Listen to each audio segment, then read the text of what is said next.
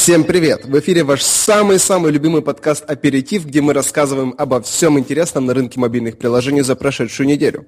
В студии, как всегда, непревзойденный Леонид Боголюбов, главный редактор издания мобильных приложений App Tractor точка ру. Я, Андрей Густи, руководитель мастерской мобильных приложений «Бегемот Бегемот». Ну и Женя Круглов, UpFollow, си эм о. Сегодня мы поговорим о том, что эксперты хотят, чтобы вошло в iOS девять, то есть о том, что абсолютно точно не войдет в нее. О том, как создавалось самое красивое приложение о Нью-Йорке, о том, что считать нормальной стоимостью часа наемного разработчика в России и о том, как Apple Watch может стать еще ближе к вашим и нашим мозгам. Темы интересные и полезные, слушайте и набирайте знаний. О, и чуть было не забыл. В конце вас ждет новая рубрика «Линч приложений». Это будет бомба, не переключайтесь. Всем привет, наш тридцать третий подкаст в iTunes и в Подстере. Слушайте, набирайте знаний. Интересные темы, давайте начнем с iOS девять, наверное. Да. Да, давайте. Всем привет. Apple объявила на этой неделе, что новая дабл ю дабл ю ди си пройдет восьмого июня в Moscone West, Сан-Франциско. И все мы ожидаем, наверное, выхода iOS девять в рамках этой конференции, ее, ее анонса, ее представления, как обычно делается.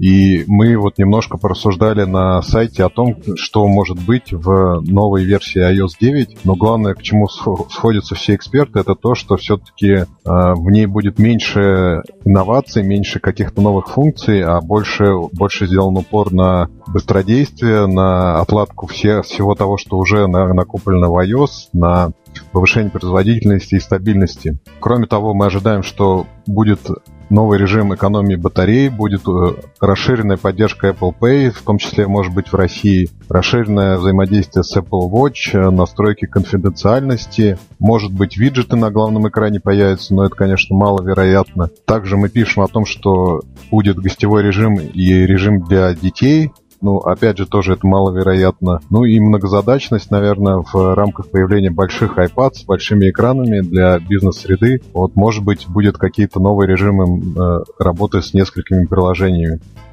Вот, ну и еще там э, с полдесятка пунктов э, вышла последняя iOS восемь четыре бета-версия для разработчиков, пока не для широкого бета-тестирования. Скорее всего, она станет последней, последней версией перед выходом iOS девять. И вот, собственно, осталось совсем немного, два месяца всего, летят они незаметно, и что будет в iOS девять и чего ждете вы, я хочу вот поговорить с вами. Я читал статью, у меня было такое дежавю, где-то этот список видел, потом вспомнил, а, да, каждый год, начиная с две тысячи восьмого.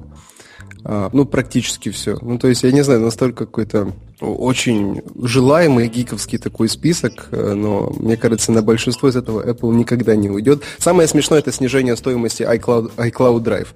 Это, это вообще прикольно.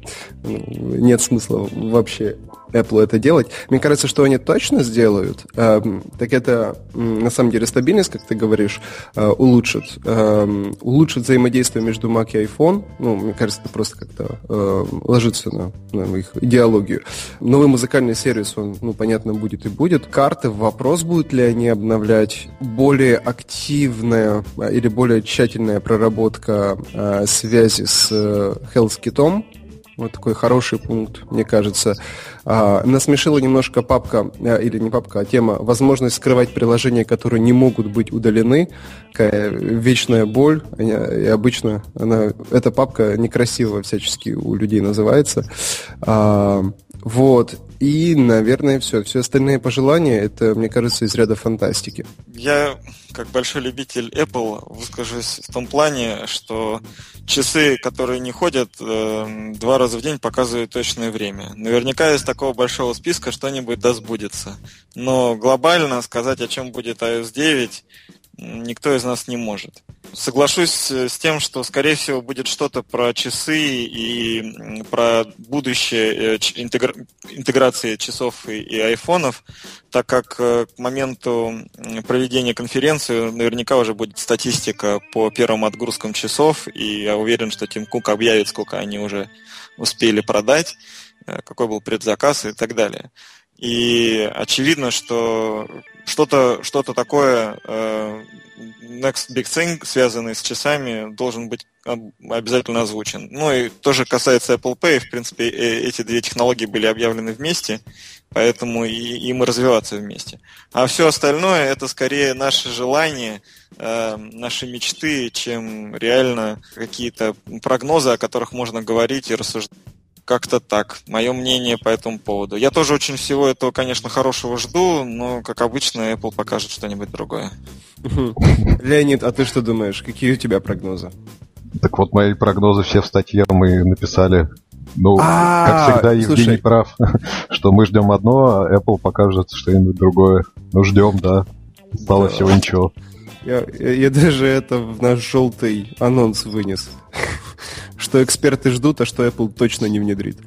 Вот. Ну, э, я, мне кажется, что вот гостевой режим, э, вот эти все вещи как, как бы маловероятны, потому что Apple позиционирует устройство как персональный, личный. И я не знаю, вряд ли возможно с телефоном, но, может быть, они сделают такие вещи для iPad'ов, потому что многие говорили о том, что нужны такие штуки на iPad'е, которые, как правило, используют там, все члены семьи, и он чаще, часто является семейным устройством, а не персональным устройством. Какие функции подобного рода там есть, но очевидно, что очень-очень, ну, в таком очень относительном варианте.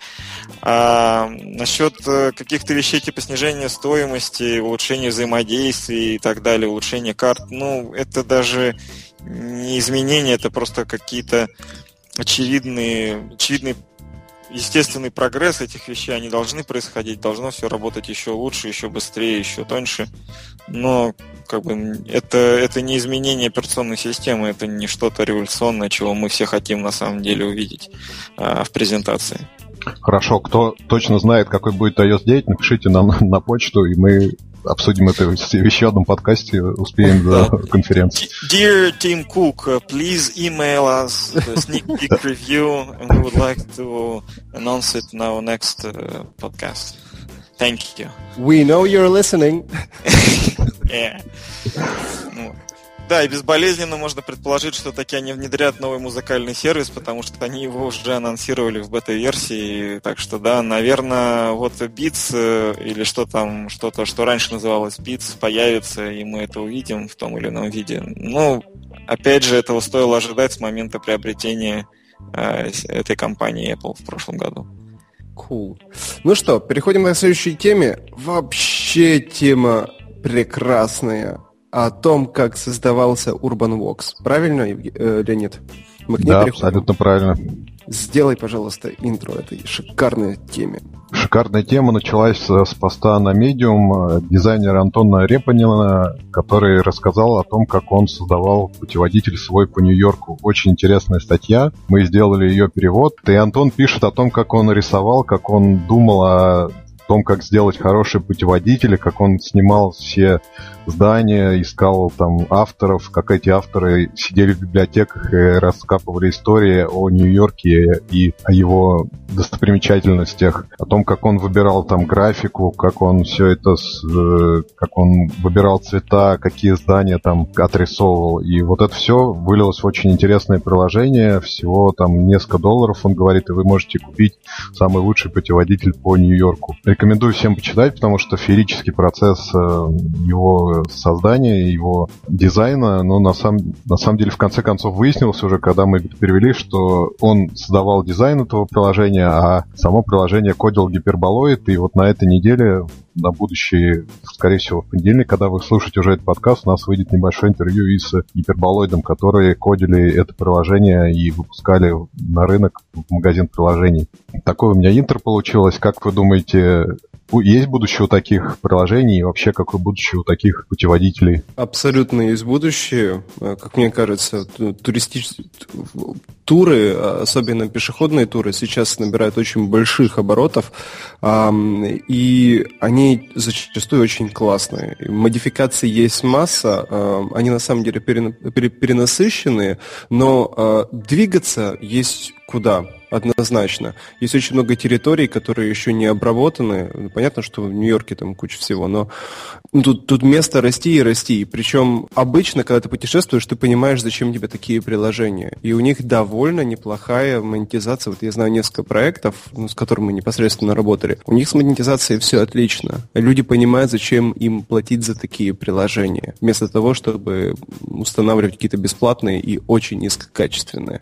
Еще интересная функция в путеводителях, вот у него это нет, насколько я понимаю, интеграция с iBeacon, когда просто подходишь к зданию, и сам путеводитель тебе начинает о нем рассказывать. Это вообще, насколько я понимаю, очень удобно. Для, очень... для этого на здании должен стоять да, да, моя нет, безусловно. маячок, а если его там нету, то сложно разработчику приложения такую штуку интегрировать. У Азбу классно сделано, но у них, собственно, сделано по геолокации, у них все кэшируется предварительно, но вот ты подходишь к какому-то зданию и по... геолокация определяется где-то и воспроизводится нужная запись. Прикольно. Интересно, интересно, кстати, вот по поводу геолокации, все-таки точность у современных геоло... устройств, она довольно часто скачет и зависит от многих факторов, поэтому не... необходимо, конечно, предусматривать возможности ручного начала экскурсий и выбора точки со самому из... из списка. Я, на самом деле, с большим интересом прочитал вот эту статью, и у меня... ощущение от этого приложения, что это, знаете, такой piece of art. То есть угу. у человека была потребность сделать что-то красивое, потому что сам он по себе он дизайнер, да, он, он по работе де- старается делать что-то красивое. И здесь, э, видимо, ощутив э, то ли нехватку качественных путеводителей по Нью-Йорку, то ли поняв, что все они не в состоянии представить этот город так, как хотелось бы ему, да, э, это, это такая внутренняя боль, которую он выразил в том, что вручную подготовил и обработал какое-то невероятное количество материала. Я вот, когда читал, поражался тому, что, что они делали, там, как тщательно фотошопили картинки, как они подбирали э, материалы для э, той или иной э, точки. И это, конечно, поразительно. То есть э, я с, как бы восхищаюсь этой работой, и, и я потрясен тем, что ребята... не поленились провести, проделать весь этот труд с тем, чтобы в итоге получить это прилож... такой, такой результат. И молодцы разработчики из Гиперболоида, которые сумели все это воплотить в код. И я искренне желаю всем им большого количества скачиваний и успеха, и чтобы они были выбраны и зафичерены Apple в Нью-Йорке, так чтобы каждый пользователь, который приедет в Нью-Йорк, каждый, не пользователь, каждый владелец айфона или айпада, приезжающий в Нью-Йорк, скачал их приложение. И я лично, если вдруг так случится, буду в Нью-Йорке, обязательно это сделаю. А насколько есть будущее у таких piece of art приложений, потому что оно же не масштабируемое совершенно. Такое же приложение для Москвы там, или Питера, или еще какого-то города сделать невозможно же. Ну, мне сложно сказать, насколько оно масштабируемо или нет, и для какого города можно сделать, а для какого нет. Возможно, его и не нужно делать для Москвы, а скорее нужно делать для... Не знаю, я бы, я бы вот задумался о Барселоне, потому что лично очень люблю Барселону. Я не знаю, делали они этот проект с целью заработка денег, такого масштабируемого заработка денег. Если они смогут отбить те затраты, которые у них были, вполне возможно, что это тот самый результат, на который они рассчитывали. Может быть, они получат какую-нибудь премию от Apple в категории дизайн. Может быть, они после этого будут получать заказы на разработку каких-то проектов, и их будут просить, ну, их референсом будет это приложение, их будут просить там сделайте так же круто, как, как у вас. То есть не обязательно монетизация может быть прямой. Можно ли из этого сделать бизнес в том плане, что начать конкурировать с каким-нибудь Lonely Planet или там еще какими-нибудь путеводителями, которые там, да, давно и много в этом бизнесе? Мне сказать трудно, но вероятно можно.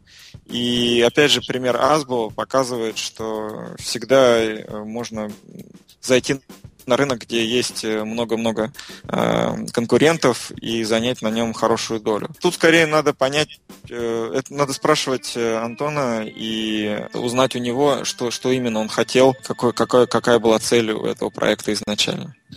Я бы еще хотел немного понарассказывать. Я сначала комментировал, в принципе, там, можно ли э, эту историю считать успешной, и можно что-то такое похожее делать. Я хотел бы с точки зрения дизайна сказать, насколько это оргазмообразующая вещь для любого человека, особенно для дизайнера. Вот такая невероятная любовь к деталям, это просто с ума сойти.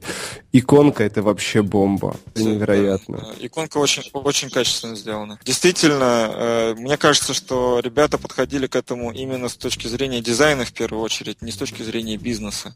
И они хотели сделать красиво, качественно, и снова красиво, и снова качественно. И вот и именно в этом была их цель. А деньги, ну, вполне возможно, что это вещь второстепенная. А вот по поводу еще карт рисования. Мы просто в свое время, когда делали проект похожий для Исландии, мы реально от руки рисовали все карты. Просто желание было ровно таким же. Там, иди найди хорошую карту Исландии, а не найдешь. И мы вот брали Google карты и все перерисовали. Это адская работа. А у них здесь еще и... такой очень специфический стиль наложен сверху, что-то такое похоже на акварель, что-то такое. Безумная работа. Вот то, что они взяли в качестве набросков, я просто, мне вспомнилось два проекта похожих. Первый — это э, в Киеве в далеком две тысячи пятом году э, были очень распространены карты города в очень похожей стилистике. Тоже они были как будто бы нарисованы, так мы обычные карты и с миниатюрками, которая тоже похожа на миниатюрки зданий, которые рисовал этот парень Антон.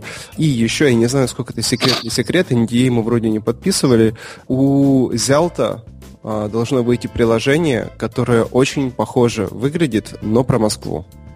Вот. О, прикольно. Еще посмотрим. Да. Да, мы, к сожалению, этот тендер не выиграли, хотя участвовали. Нам было очень обидно. Но, тем не менее, проект должен быть клевый, если его сделают так, как предполагалось. Да, кстати, вот, Женя, ты упомянул о том, что, возможно, это ребятам будет приносить деньги в виде заказов на разработку. Я вот скажу по, по нашему опыту, просто вот то, что мы делали для Исландии, это для нас стало, для очень многих клиентов, там, потенциальных и существующих, стало точкой референса. На самом деле они вот приходили, да, из-за этого. Но мы с тобой это, об, этом, об этом говорили при встрече в Питере, и я вот сейчас хочу в эфир это сказать. Это неподъемная ноша. То есть, когда человек приходит тебе и говорит, что я вот смотрел вашу работу, я хочу, чтобы вы мне сделали ровно так же, чтобы я э, треснул, как довольный хомяк. Когда тебе такой говорит, вот допрыгнуть до этой планки практически никогда невозможно. И в результате очень высока вероятность потери клиента, потому что ты не можешь штамповать шедевры. Это шедевр. Это правда. Я с тобой согласен, и действительно масштаб... копировать, даже не копировать, повторять шедевры, да, рисовать один за другим, для этого надо быть художником, да, ну, то есть заниматься творчеством и э, заниматься творчеством как, как частью своей жизни, тогда, ну, это теоретически возможно. А делать твор, творческий шедевр на заказ каждый раз, когда к тебе приходит клиент и говорит, сделайте мне вау, ну, это, это действительно это тяжело. И не, не, да, это чаще невозможно, ну, просто потому, что твои вкусы и твое представление о красоте могут отличаться от вкусов и представлений красот, о красоте клиента. Но в данном случае, скорее, идея от того, что вот смотрите, мы делаем вот так, и если вам такое нравится, мы можем, мы можем повторить в том или ином виде. Нет, да, ну, плюс-минус. Это так не работает. Но вот. Оно тоже, ну да, но это тоже так не работает. Но, опять, но это к тому, что если у тебя, ну, вкусы, да, понимание красоты совпадает, если тебе нравится этот проект, то возможно, ну, как вероятность того, что то, что они нарисуют для тебя по твоему заказу, ну, чуть выше. Но, конечно, это только мое предположение. Я не буду утверждать, что это именно та цель, которая, ради которой они делали весь этот проект. Мне кажется, что им прямая дорога в масштабизирование. Ну, согласен, но представляешь себе, какой объем материала нужно собирать по каждому из городов, чтобы выпускать такие штуки и, и делать их там по всем городам Америки, а потом там по всем городам Европы, Азии и так далее. Это да, достаточно тяжелая работа. Абсолютно. И, в принципе, если, конечно, если проект, первый проект приносит им деньги, достаточно для того, чтобы они на эти деньги смогли сделать второй проект, и если душа их просит вот, продолжение этого творчества, это круто. Но, опять же, если они, а так как они творческие люди, это дизайнеры, мне кажется, что уже там на десятый-двадцатый раз они устанут рисовать одно и то же. Так, если так... они не смогут придумать чего-то нового, им будет тяжело бесконечно раз повторять одну и ту же историю. Не, смотри, им это не нужно будет делать. У них уже определена стилистика. Они знают, как рисовать карты. Вот если ты почитаешь, если обратишь внимание, вот они пишут, что первый раз, первый кусочек карты было делать тяжело, а потом пошло намного быстрее. И то же самое с э, иконками. Э, не иконками, вот, ну, ну да, иконками зданий. Сейчас ничего им не, не мешает просто посадить, э, условно говоря, стажера, который будет это штамповать. Э, мне кажется, что поскольку стилистика определена, сейчас уже можно штамповать довольно просто. Условно. Да, я, согла- я согласен с тобой. Я к тому, что творческому человеку, как правило, не нравится штамповать одно и то же. Ну, ну, то есть ему надоедает делать одно и то же. И вот я про это имел в виду. Хотя да. Я могу ошибаться, и я, опять же, не претендую на истину. Ну ок, многое благо проекту Urban Walks, э, замечательные ребята, очень интересно, что у них дальше получится и будут ли они это развивать. А денег, я думаю, они срубят прилично за этот проект, и это заслужили. Да, дай бог, дай бог, да, они заслужили этого. И на самом деле интересно посмотреть, интересно узнать, есть ли у них какие-то другие идеи, что-то еще, потому что всегда хочется посмотреть, как люди, если они нестандартно смотрят на одну вещь, то, возможно, у них достаточно интересный нестандартный взгляд на что-то другое. И они бы смогли показать другой уровень э, в производстве приложений, ну, какой-то другой категории. А пускай сделают приборную панель для автомобиля, как Aston сделали. Да, кстати, точно. Интересный. Интересный эксперимент получился. Окей. Ну, кстати говоря, вот у них же студия Антон Андерен.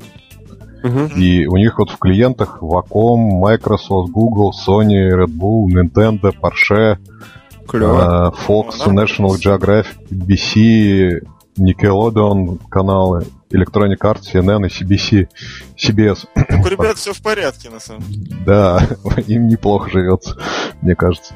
Ну, окей, да, ждем э, путеводителей по Москве, Барселоне, там, Питеру и всем остальным городам, и желаем им успехов в их творчестве и в создании хороших, качественных приложений. Клево. Ну Давай. Что, погнали дальше. У нас сейчас будет порево, будем обсуждать, сколько должен зарабатывать iOS-программист в час.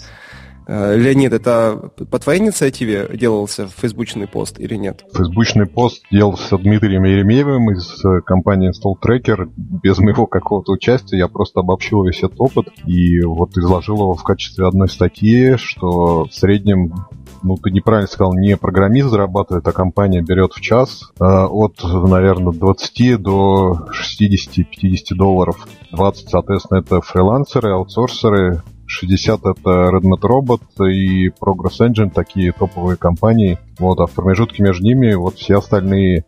Но главное, главный вопрос для меня, насколько справедливо оценивать разработку именно в часах. Тут несколько человек писали о том, что все-таки они берут за проект, а не за часы. Как вот вы в своих компаниях расцениваете проекты? По часам или по работе сделанной? Ну, ты, ты знаешь, тут э, нужно довольно долго работать э, в разработке на заказ, чтобы понимать, чем чревато оценивать проекты э, либо по часам, ли, либо вот так вот попроектно. Э, когда ты говоришь, что вот ваш проект, я его сделаю за X, ты наверняка туда вписываешь порядка тридцать процентов риска. Но в основе твоих калькуляций все равно часы. То есть говоришь ты об этом клиенту или нет, если у тебя не, не лежат там часы, то, значит, ты оцениваешь от балды. Ну, откровенно говоря. Потому что... Ну, а, ну, а как еще?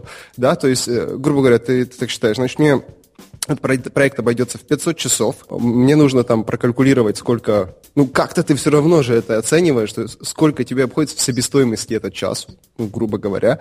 Ты думаешь, сколько у тебя там аренда офиса, какие-то другие штуки, э, входит, не входит, там, в зависимости от того, как считается та или иная студия, э, налоги считаешь, не считаешь, правильно, конечно, не считать. Короче, все, все, всю эту историю ты считаешь, потом добавляешь плюс тридцать процентов риска и озвучиваешь клиенту. Вот тебе, держи, это стоит э, шестнадцать миллионов рублей. И клиент такой: отлично, все, давайте работать. И если что-то в процессе идет не так, то есть там у клиента появились новые желания, либо э, появилась какая-то техническая сложность, которая требует больше времени, у тебя есть запасом тридцать процентов времени. Можно по-другому. Можно говорить сходу, что вот, вот у нас такие этапы работ, вот таких мы сотрудников будем привлекать, каждый сотрудник стоит столько-то для вас, либо можно говорить, для каждого этапа мы будем выделять фиксир... вот, вот такое количество часов, усредненная стоимость часа составляет, такая, составляет столько-то. И э, мы в этот момент пришли к такой схеме, что мы в самом начале проекта озвучиваем ориентировочную э, стоимость, которая исходит как раз из очень такой подробной таблицы, какая работа предстоит, кто ее будет выполнять, сколько стоит э, час того или иного специалиста, и ну, отсюда мы знаем там общую стоимость и длительность. Но после каждого этапа мы делаем актуализацию э, наших расчетов, потому что с каждым этапом становится все больше информации по поводу того, что именно мы делаем. Никогда не бывает такого, что э, вот начался проект, и мы точно знаем, что, на, что, что предстоит сделать. Никогда. Если кто-то скажет, что это так, то человек врет, и я готов с ним спорить. Не бывает такого. И э, если это заранее с клиентом оговорить, то он, в принципе, относится к этому нормально. И вариация там десять-двадцать процентов, она иногда имеет место быть. Вот, я вкратце выговорился. Женя, тебе слово. Чувствуется о наболевшем. Это хэштег, уже которого подряд нашего подкаста. Я считаю, что эта дискуссия бессмысленна изначально. Я, честно говоря, даже не пытался читать комментарии к ней на Фейсбуке, но с удовольствием прочитал статью на AppTractor, потому что там был сухой итог того, что обсуждалось. Я согласен с Андрешем в том плане, что все равно в своих расчетах все мы так или иначе отталкиваемся от часов, и каждый раз любой расчет привязывается к количеству человек-часов, человека-дней, которых необходимо потратить на разработку мобильного приложения. Закладываем ли мы туда риски? Да, закладываем. Более того, я взял за норму говорить об этом заказчику и не вижу в этом большой проблемы. И всегда говорю, можно работать time and material, это будет лучше на самом деле, но клиентов, которые выбирают time and material против проектной оценки, единицы. Есть случаи, когда мы от проектной, проектной оценки, говорят, мы будем работать только под, по time and material, иногда соглашаются, иногда не соглашаются. И, ну, это позиция каждой компании, позиция э, заказчика, и все зависит от того, насколько этот заказчик воспитан и, нас, и насколько качественно вы делаете код. Мне кажется правильным высказывать э, все опасения по проекту, которые есть в самом начале, чтобы заказчик понимал, почему вы оцениваете проект так, а не по-другому, и почему вы ставите такую ставку, а не какую-то другую. Опять же, если говорить об оценке проекта, то в проекте участвуют дизайнер, пи эм, тестер, какие-то еще могут быть привлеченные люди, если там нужно, не знаю, звуки записывать и, как, и, и делать как, какие-то вещи нестандартные. Это могут быть серверные программисты, если это разработка клиент-сервера. И так далее, и так далее. Работы программиста под iOS или Android, ну, это не сто процентов стоимости заказа, даже, может быть, и не, и, и, и не пятьдесят процентов. Поэтому не все упирается только в чистую ставку, да, и сколько вы просите. Как-то так. Кстати, вот мы с тобой не холиварили на этот счет. Из того, что я сказал, ты с чем-нибудь в корне не согласен? А, да нет, ну... А... Ты знаешь, это же большая-большая проблема, и вообще, мне кажется, отдельная дискуссия по поводу того, как происходит оценка проектов, и как надо, как было бы хорошо выстраивать отношения с заказчиком, какой должен быть идеальный заказчик, а какой должен быть идеальный разработчик. Здесь, ну, вопрос слишком общий, и на него можно дать общий ответ и сказать, ну, у нас такая-то ставка человека в час. Что на самом деле, ну, это, ну, такой сферический конь в вакууме. А можно сказать, что почему вы спрашиваете? И мне в первую очередь хотелось узнать и именно ответ на этот вопрос. Почему он это спрашивает? Для чего ему нужна эта информация? С какой целью э, задан этот вопрос? Потому что иначе... рублей. Я скажу пять тысяч рублей, все скажут, ого, как дорого, и столько никто не берет, да вы там совсем охренели. Ну, то есть это бессмысленная дискуссия с самого начала.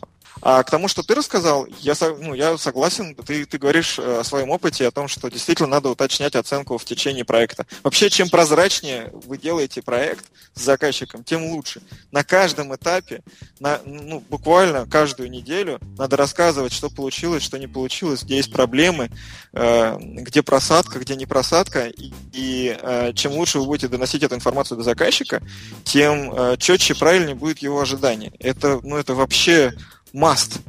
Мне кажется, это даже не обсуждается. Вариант, человек отправил ТЗ и потом сидит, ждет у компьютера, когда ему разработчик напишет «все готово», но мне кажется, это уже ушло, давно кануло в лету, и так никто не работает. Кстати, вот ты сказал про ожидания, я вот хотел бы подчеркнуть для тех, кто слушает, вдруг кому-то будет актуально. Вот одно из самых глубоких э, осознаний, которое пришло за время, время, время работы в аутсорсе, то, что в любых отношениях конфликты возникают из-за несоответствия реальности ожиданиям. И тут очень важно понимать, что ожидания друг друга мы в, по, мы в, воз, мы в состоянии и даже обязаны формировать. Да, то, совершенно то, что... верно. И да. Очень сложно клиента обидеть, если вы заранее с ним обсудили все возможные косяки. Я не знаю, там, если он с ними заранее согласен, там, окнул вам, там, кивнул головой, подписался под этим, проблем не возникнет. Вот это было самое, одно из самых таких основополагающих пониманий, которые у меня возникли. Вот. Но, отвечая на вопрос Леонида, мы здесь, наверное, с тобой сойдемся в том, что ставка в час должна быть. Даже такой вот простой пример. Придет человек к тебе за доработкой, то есть там, не знаю, выпустили приложение, он через там, несколько месяцев решил сделать какую-то штуку. Ты опять ему будешь по проекту говорить? Там... Нет, нет, да нет, конечно. Но любой адекватный заказчик в любом расчете попросит тебя сделать разблюдовку того, что сколько стоит. Сколько стоит работа дизайнера, сколько стоит работа программиста, сколько это по времени, потому что он будет ожидать не только временной, но не только денежной, но и временной э, оценки. И, конечно, ты в конечном счете скажешь, ну, мы все это рассчитывали из такой вот э, стоимости. Да, все правильно. Конечно, нужно знать... И вообще нужно знать свою ставку. Но, опять же, вопрос про ставку и вопрос про заказную разработку, на мой взгляд, это две разные вещи. На самом деле, мы уходим в сторону, угу. опять же, от вопроса про деньги, мы переходим к вопросу о взаимоотношениях между заказчиком и, и разработчиком. Но это... к тому, что, вот, как правильно сказал Андрош, про ожидания, да, и, и про, про то, что нужно вести диалог. А простой ответ тысяча рублей – это ответ ни о чем. Да, и дискуссии на Фейсбуке и, и наш сейчас разговор доказывают, что нет смысла спрашивать такого, ну, так, э, сам по себе вопрос поставлен неправильно, да, нужно было, вероятно, нужно было спросить что-то другое. Наверное, в конце концов, там ответили Дмитрию, и он узнал, что он хотел узнать. Но в конечном счете, что, что мы узнали? Мы, единственное, что мы узнали, что есть масса разработчиков, которые берут мало денег, есть масса разработчиков, которые берут много денег, и есть масса разработчиков, которые берут где-то сумму какую-то посередине. Зависит, кто почему так берет, что он делает, что он не делает. Там ответа нет. Поэтому что можно сказать? Можно сказать так, что есть дешевые автомобили, есть автомобили средней ценовой категории, есть дорогие автомобили. Вот ровно к этому в итоге все и пришли. Ну что, Леонид, мы ответили на твой вопрос? Да, более-менее ответили. Ну, давайте я под конец скажу, что в конце там у нас есть прекрасная таблица «Контрактик», компания, которая занимается как раз изучением вопроса стоимости разработки. Так вот, в Америке средняя стоимость часа iOS-разработки – это сто пятьдесят долларов. На Android даже больше – сто шестьдесят восемь. В Восточной Европе, в которой, вероятно, входим и мы, это средняя тридцать пять и тридцать пять долларов равны. Самые дешевые, наверное, в Индонезии, где средний час iOS-разработки стоит одиннадцать долларов, а Android двенадцать. Вот давайте на этом завершим и обсудим отношения с клиентами уже тогда в следующий раз. Окей.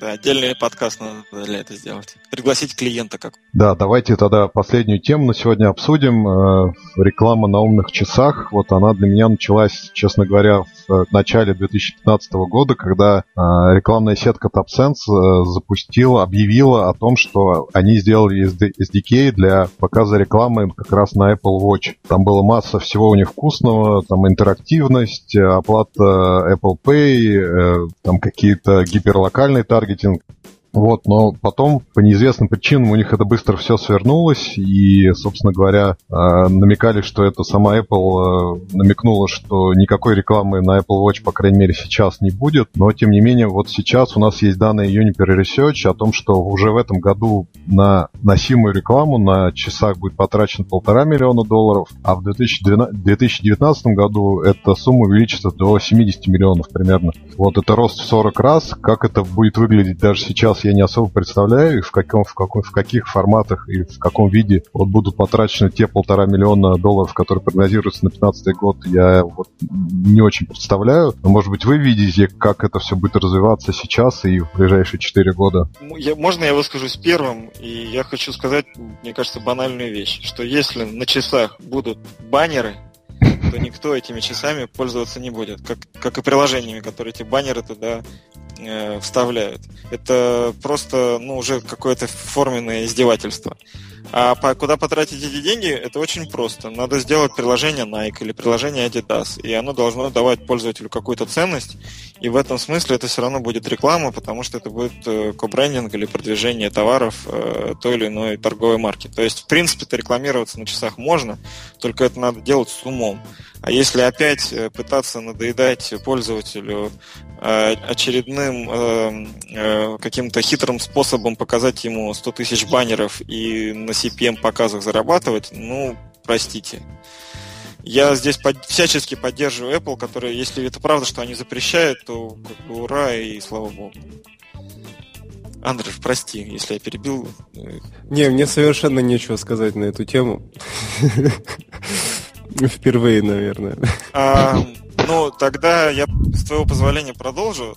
На часы постоянно сыпятся нотификации, они вибрируют у вас на запястье, и ко всему этому, если добавить еще и баннеры, которые будут вмешиваться в ваш процесс взаимодействия с часами, там и без того маленький экран, а он будет перекрыт какой-то рекламной информацией, это просто будет просто ужасно.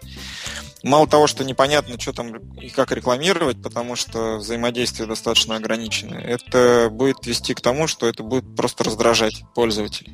И мне кажется, что это так делать нельзя ни в коем случае.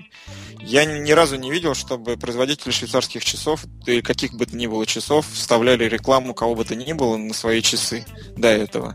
Хотя они часто выпускают компрендинговые продукты. Вот это единственная возможность для рекламы на часах, и мне кажется, что Apple это прекрасно понимает. Не зря они наняли такое огромное количество специалистов, которые будут заниматься этим новым для них продуктом.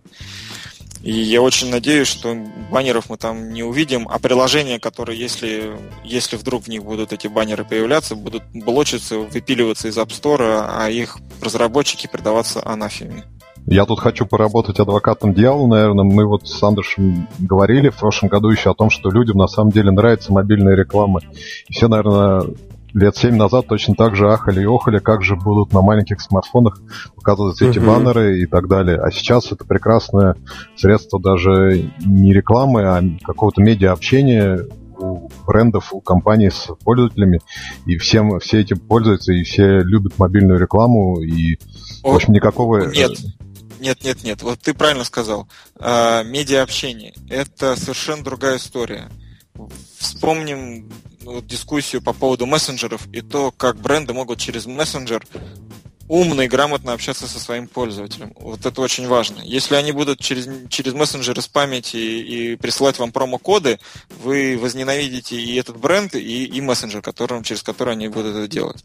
То же самое с часами. Я не говорю о том, что невоз... вообще невозможно никакой рекламы. Я говорю о том, что она возможна только в том случае, если она делается с умом. Мы понимаем, что это личное персональное устройство. Мы, в смысле, вот я заказчик рекламы, да, и я хочу сделать что-то, что будет интересно пользователю. Примером э, такого хорошего продукта может служить э, мой любимый Nike+. Я хоть им и не пользуюсь, но искренне восхищаюсь этой историей и считаю, что Nike молодцы, придумав вот эту историю с бегом и виртуальными соревнованиями. Исподволь это, безусловно, продвигает их бренд и делает его более узнаваемым, более востребованным в своей целевой аудитории. То же самое с часами. Вот придумайте классную историю, которая будет прикольная, виральная, люди там будут через часы посылать друг другу, что бы то ни было, или как-то по-другому взаимодействовать с вашим брендом, и все будет отлично. тупо баннеры тупо не работают. Ну, как вообще любой прямолинейный подход, он перестает работать и раздражает пользователей. Вспомним хотя бы дискуссию в интернете, которая разгорелась, не знаю, по-моему, на прошлой неделе или на позапрошлой неделе, связанные с баннерорезками, которые устанавливаются на браузеры. Люди устали от того обилия мигающего и моргающего всего на свете, которым обвешиваются сайты, с тем, чтобы хоть что-то заработать своего пользователя. Они, на самом деле, ленятся придумать нормальную схему монетизации. Пользователь умеет платить. App Store это доказывает, Google Play это доказывает. Научитесь брать деньги с вашего пользователя, он вам заплатит, и вам не надо будет ему бесконечно моргать баннером э, в глаз. Хорошо, давайте финализируем, что нужен просто умный и правильный формат рекламы. Я правильно интерпретирую? Да, да. Ну, это скорее именно коммуникация. То есть это, как, это, как, как сказать, следующий уровень рекламы. Да? Не, не, не буквально медийка, давайте купим десять тысяч показов. Да, а давайте придумаем, как нам достучаться до нашего пользователя так, чтобы это взаимодействие было взаимовыгодным. Женя, вот чувствуется у тебя это наболевшая тема. Среди прочего. Ну, как наболевшая? Просто я в свое время занимался рекламой э, на вебе, и я очень хорошо помню э, всякие разные истории, которые происходили со мной, и периодически сталкиваюсь с этим в мобайле. И каждый раз, когда я вижу вот такое ну, неразумное использование, скажем так, слишком буквальный подход, я понимаю, что люди не задумываются о том, что на, что на самом деле они хотят сделать. Вот э, вы все помните историю Flappy Bird. Да, бесплатно игрушечка, в которой надо было тыкать пальчиком, и, собственно, все. Чувак зарабатывал на том, что у него там крутилась реклама, и очень высокий был си пи эм. Вот на самом деле он был прав, потому что именно так и надо было зарабатывать на его продукте. Но то, что хорошо для Flappy Bird, совершенно не значит, что подходит для какого-то другой мобильной игры, и, э, там, или даже не мобильной игры, а просто какого-то мобильного приложения. Вот э, это просто моя точка зрения, что всему, все, всякий овощ, да, в свое время, как, как там правильно, господи. И поэтому здесь, когда мы говорим о рекламе на мобильных часах, я, дело в том, что я вообще не понимаю, для чего нужны эти часы. Наверное, моя проблема в этом. Но если, если бы даже я купил себе Apple Watch, а вероятно, рано или поздно я это сделаю, просто из любопытства или, или потому, что у нас будут заказы на разработку. Я точно, я абсолютно уверен, что я точно не хочу видеть там какой бы то ни было э, рекламы от, от кого бы то ни было. И меня это будет раздражать, я не буду пользоваться часами. Вероятно, в Apple это понимают, и поэтому они, там, например, у AppSense ничего не вышло, слава богу.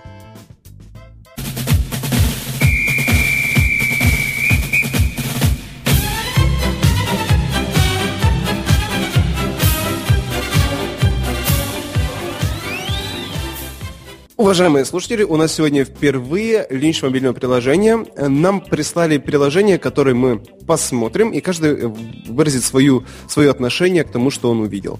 Хорошая новость состоит в том, что вы тоже можете присылать нам э, свои приложения для такого обзора. Э, и если у нас будет время, желание, и мы продолжим эту традицию, мы обязательно э, сделаем линч и вашего приложения. Сегодня у нас первое в этой череде приложений – проект Помодоро. Нет. Коллеги, нет? Помодоро. Помодоро. Помодоро.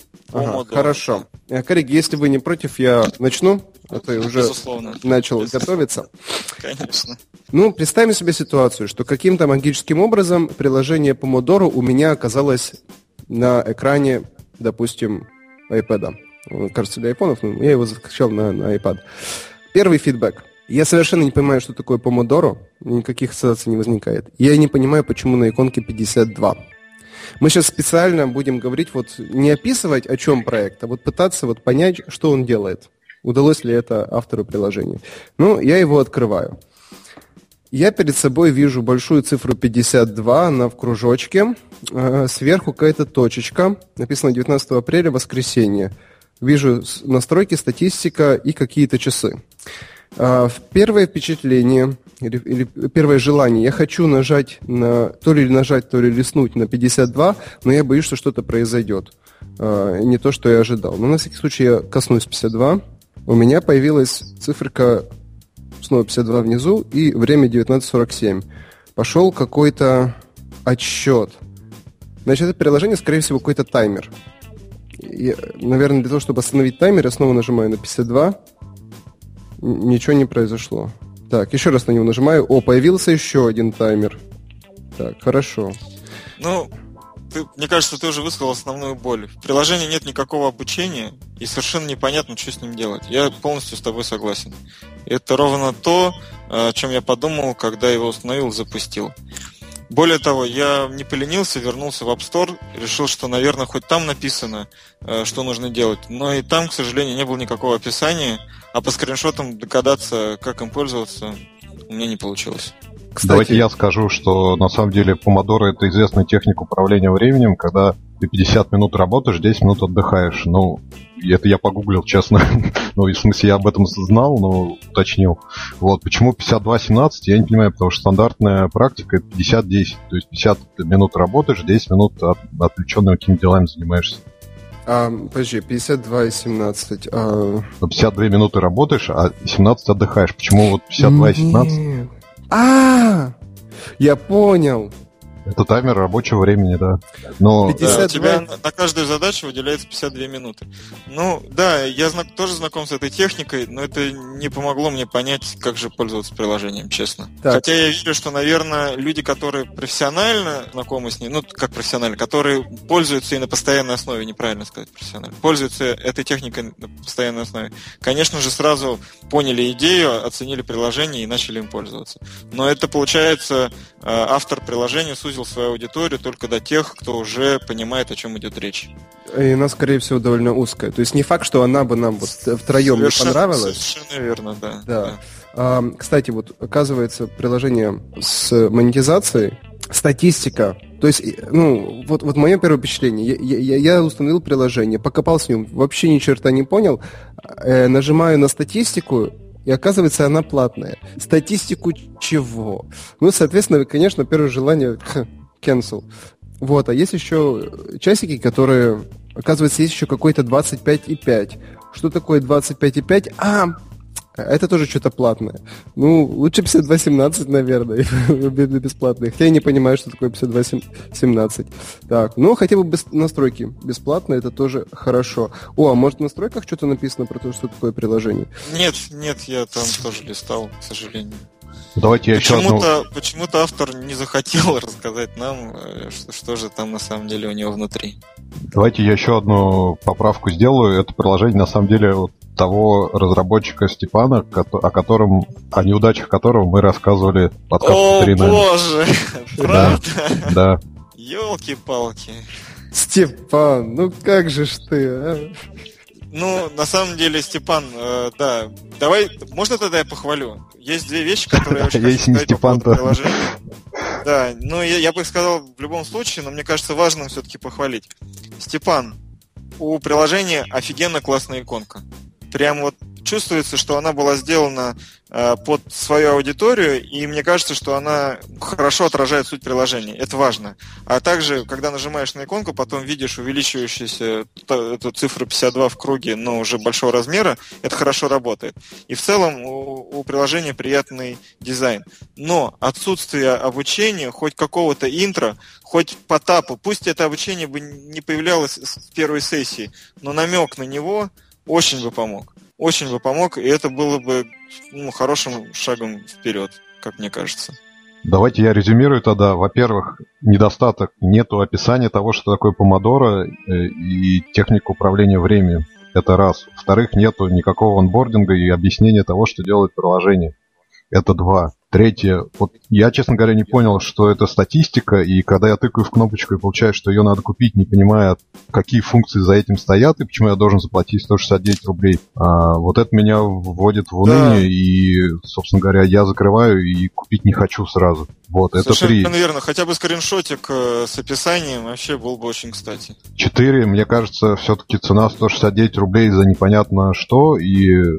там разделение пятьдесят два семнадцать или двадцать пять пять и платить за это сто шестьдесят девять рублей, мне кажется, достаточно много. Вот, но из положительных я бы сказал, что, ну, оно действительно приятно и качественно сделано. Про иконку Евгений сказал, отлично смотрится и увеличивается. А, но вот недостатки все-таки перевешивают. Три недостатка и два достоинства.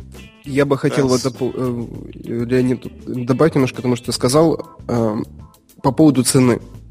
Не факт, что приложение того не стоит, но факт тот, что э, ценность не доносится вообще. Абсолютно, то есть оно, согласен.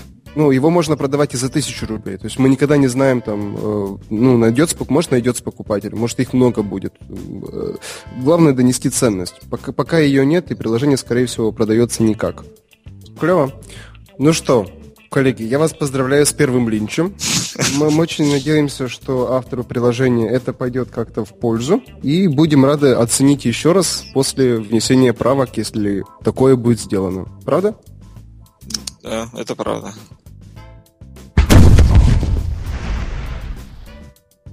Давайте с линчем мы закончили, и тогда наша еще одна регулярная рубрика про любимые приложения. Про приложения у меня как таковых нету, но я сегодня хочу рассказать про краудфандинговую кампанию, которую организовал, организовала сообщество «Доступ открыт». Они создают приложение для инвалидов, которое поможет им выбираться на концерты, искать помощников, просто жить, социализироваться, выходить в свет и, собственно говоря, ничем от нас не отличаться.